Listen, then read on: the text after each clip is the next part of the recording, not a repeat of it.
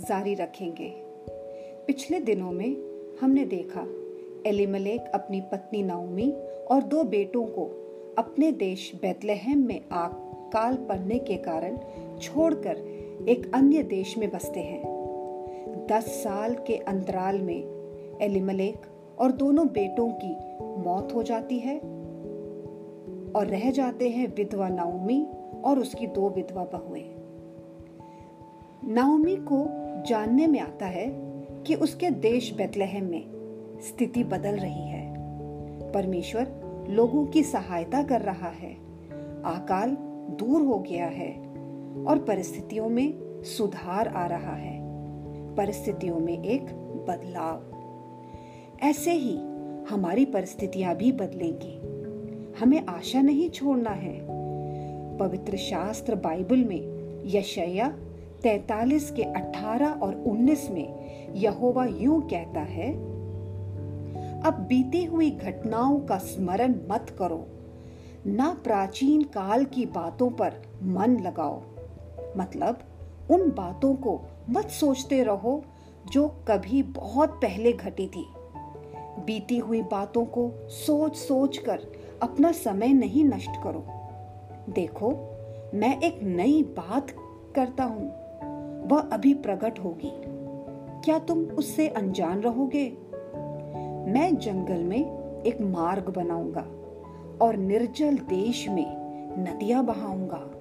मतलब मरुभूमि में, जहाँ कोई रास्ता नहीं है, वहाँ यहोवा का वायदा है कि वो मार्ग बनाएगा, वो जीवन डालेगा। यह प्रभु का वायदा है। भजन संहिता इकहत्तर के चौदह में लिखा हुआ है, मैं तो निरंतर आशा लगाए रहूँगा। निरंतर आशा लगाए रहूँगा। क्यों? ऐसी आशा का क्या बुनियाद है? क्योंकि रोमियो पंद्रह के तेरह में कहता है, परमेश्वर आशा का दाता है।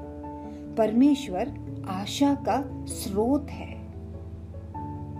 परमेश्वर देश के परिस्थितियों को बदल रहा है सुनकर विधवा नाउमी लौटने का निर्णय करती है। लौट आने का फैसला उसके जीवन को बदल देती है।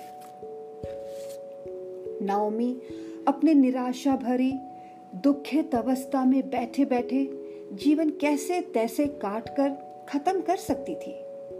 और फिर उसका जीवन व्यर्थ हो जाता।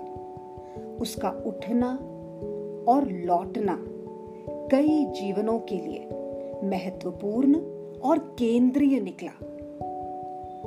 मेरे प्रियो, आज आप किस अवस्था में हैं?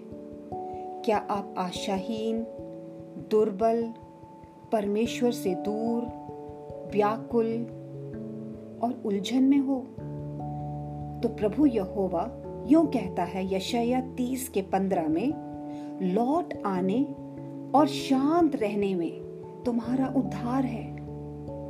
शांत रहने में और भरोसा रखने में तुम्हारी वीरता है। हाँ?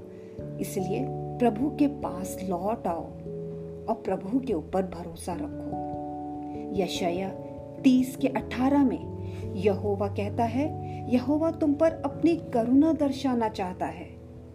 यहोवा बाट जो रहा है, वो इंतज़ार कर रहा है। वो तुम्हें सुख चैन देने के लिए तैयार खड़ा है।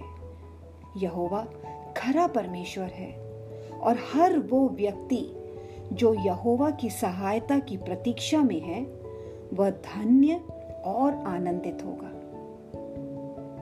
क्या आप इस न्योता को स्वीकार करेंगे जो यीशु मसीह दे रहे हैं?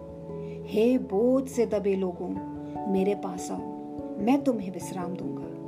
ये यीशु का वायदा है। अगर आज हम बोझ से दबे हुए हैं, यीशु बुला रहा है और कह रहा है कि मैं तुम्हें विश्राम दूँगा। ये निर्णय आपका है और यह निर्णय बहुत ही महत्वपूर्ण है। पिता परमेश्वर, मैं हर सुनने वाले प्रियों के लिए प्रार्थना करती हूँ कि वह प्रभु यीशु आपके इस न्योता को स्वीकार करें और अपने जीवनों में बदलाव देख सके। मसीह यीशु के नाम से मैं मांगती हूँ आमीन।